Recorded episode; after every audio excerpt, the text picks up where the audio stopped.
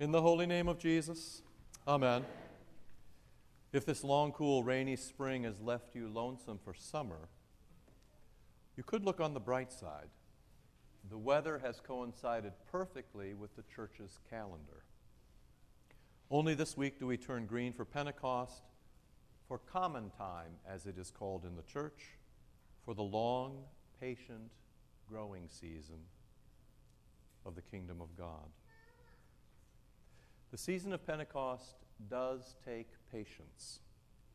25 days ago, on Ascension Day, Jesus left without giving his disciples the full story.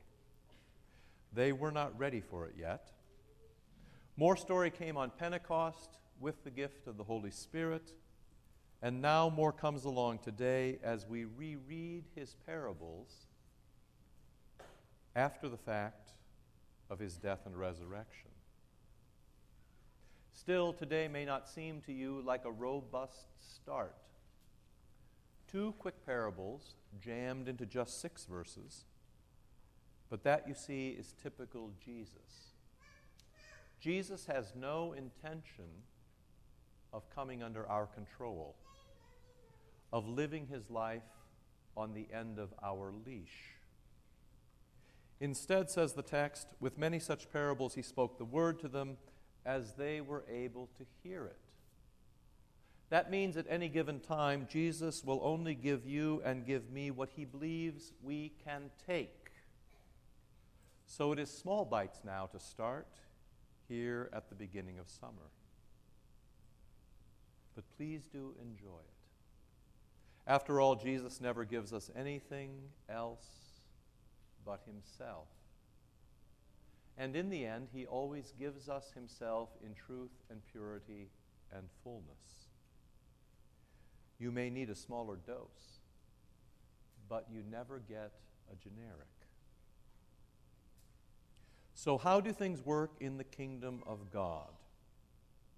Well, Jesus has no intention of telling you how. That is the one question Jesus always refuses to answer.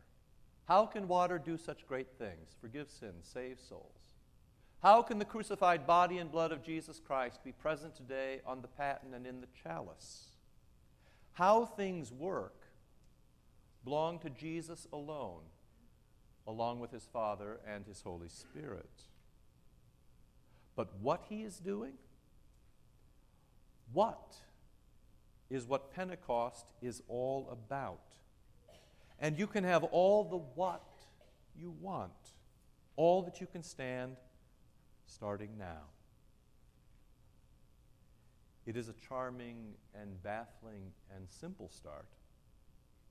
The kingdom of God is like seed scattered on the ground, or seed that is sown into the dirt, a tiny mustard seed covered up. So what will you do with that, especially since your salvation depends on it? If Jesus gives it to us simple, then it is best to keep it simple. So here are a couple of things you might remember as we move into the Pentecost season. Seeds are disproportionately small. They are ridiculously small, actually, compared with what they produce. And that, you see, that fits. The kingdom of God, and especially God in flesh, comes to us small.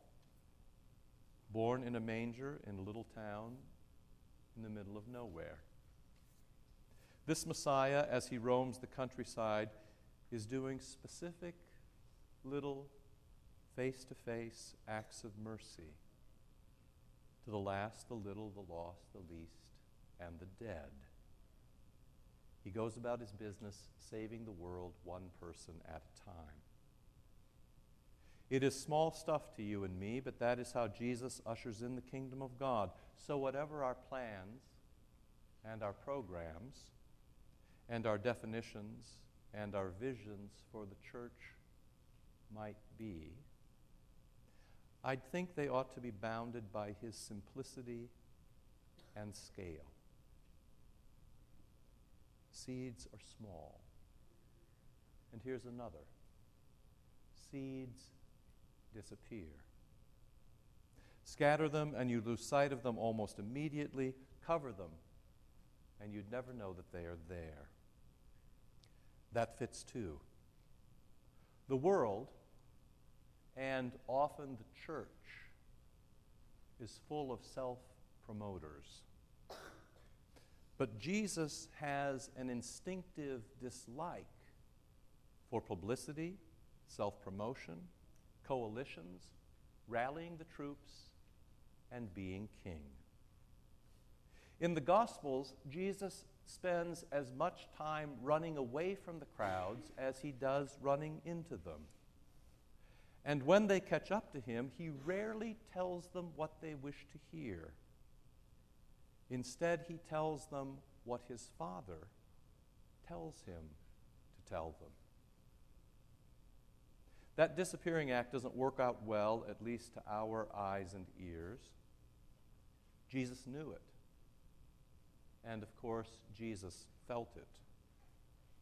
He comes to his own, and his own receive him not.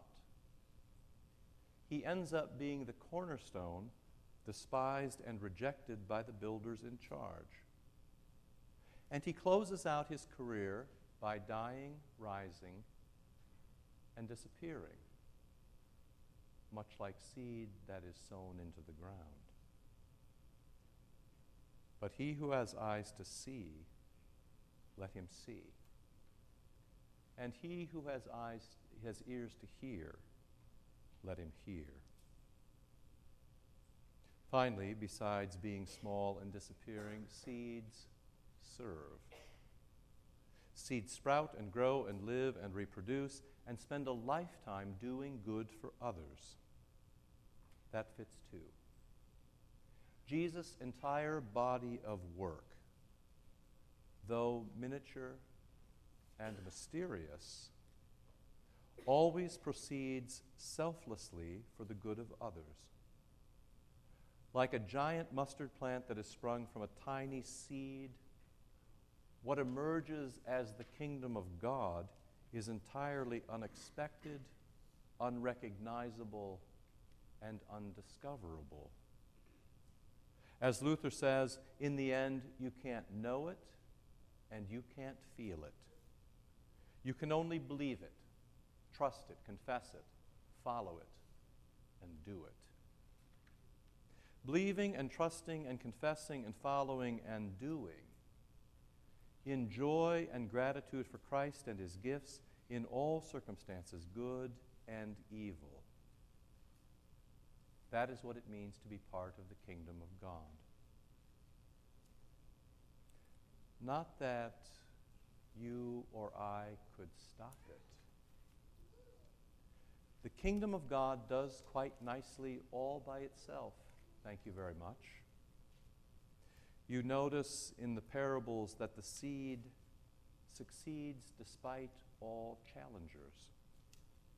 In the parables to come, birds and thorns and shallow ground and hot sun and no rain, and even enemies who come in darkness and plant weeds among the good stuff, they all take their turn to tamp it down, but somehow the Lord always squares it up. Sure, Jesus suffers, and he allows himself and his kingdom to be frustrated even unto death, but don't despair. When I hear seeds scattered and covered and disappearing, and then reappearing and sprouting and growing so large that an herb bush looks like the biggest tree in the garden, a tree that spends a lifetime serving as a refuge, a shelter, a home, and a guardian for someone else, I cannot help but hear God in the flesh, roaming the countryside and loving and teaching and feeding and healing and forgiving and dying and rising and ascending and blessing his church with his Holy Spirit to sustain it against the gates of hell until he comes again. I cannot help but hear Good Friday and Easter Sunday and Ascension and now Pentecost. Not bad for something that starts as small and simple as a mustard seed or a backwater Messiah. That's not how we would do it, I know. We love force and coalitions and troops and victory. As Robert Capon says, we would prefer a thunderclap or a fireworks display or a giant nail driven into the earth by a giant hammer wielded by a giant God. And we are always ceaselessly tempted to take control of this, to take control of this kingdom of God and to speed it along, and to force a conclusion that suits us, and then to do a little advertising about our kingdom. Oh Lord, didn't we do well? Sorry.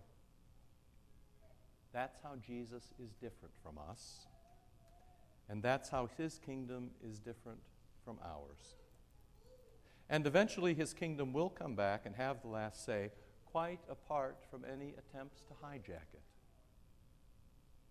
But if you are just willing to have Pentecost, this long, green, growing season of the church, and to have it patiently and on Jesus' terms, the Jesus way, my guess is that you will end up very much like the man at the start of the parable, who sleeps and rises night and day and knows not how this works.